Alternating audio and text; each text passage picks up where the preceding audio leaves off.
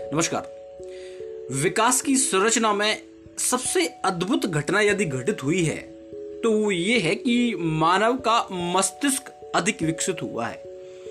मेरुदंड का सीधा हो जाना भी उस विकास की यात्रा का एक हिस्सा है। इसका मतलब है कि चेतना जागृति भी उस पूरी यात्रा का एक गहन अंग है, पड़ाव है। और यदि इतना सब कुछ होने के बावजूद भी मानव अपनी वर्थ को ना समझे और सिर्फ़ रोटी, कपड़ा और मकान तक ही अपनी समझ को सीमित रखता है। तो ये प्रश्न लाजमी है कि फिर मानवीय विकास में और अन्य प्रजाति के विकास में क्या फ़र्क है? बहुत ही लॉजिकल प्रश्न है और इसका उत्तर यह है कि इंसान की वर्थ है।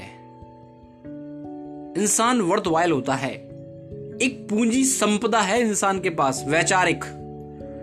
और यदि वो चाहे तो उस के माध्यम से न जाने कितना ही विशाल और विराट सृजन कर सकता है।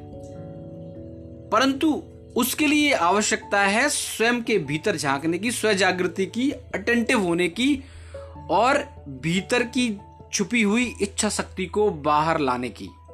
कोई भी व्यक्ति इस दुनिया में यदि जागृत हो रहा है या अटेंटिव हो रहा है, सचेत हो रहा है तो वह अपनी वर्थ समझ रहा है और ज़रूर ही उसकी लाइफ के डायमेंशन रोटी, कपड़ा और मकान से कहीं अधिक ऊंचाई की तरफ़ जाने लगते हैं। तो हमें सोचना है कि आखिर हम कहाँ कन्फाइंड हैं?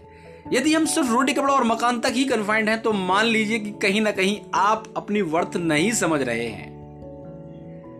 सोना, खाना, पीना जानवर भी कर रहे हैं। इंसान यदि वहीं तक सीमित रहे तो मान लीजिए कहीं ना कहीं हम में और उनमें ज़्यादा फ़र्क नहीं है। सिर्फ़ सोचना शुरू करिए। परिवर्तन तो उसके बाद ही शुरू होगा ना। बहुत बहुत शुक्रिया।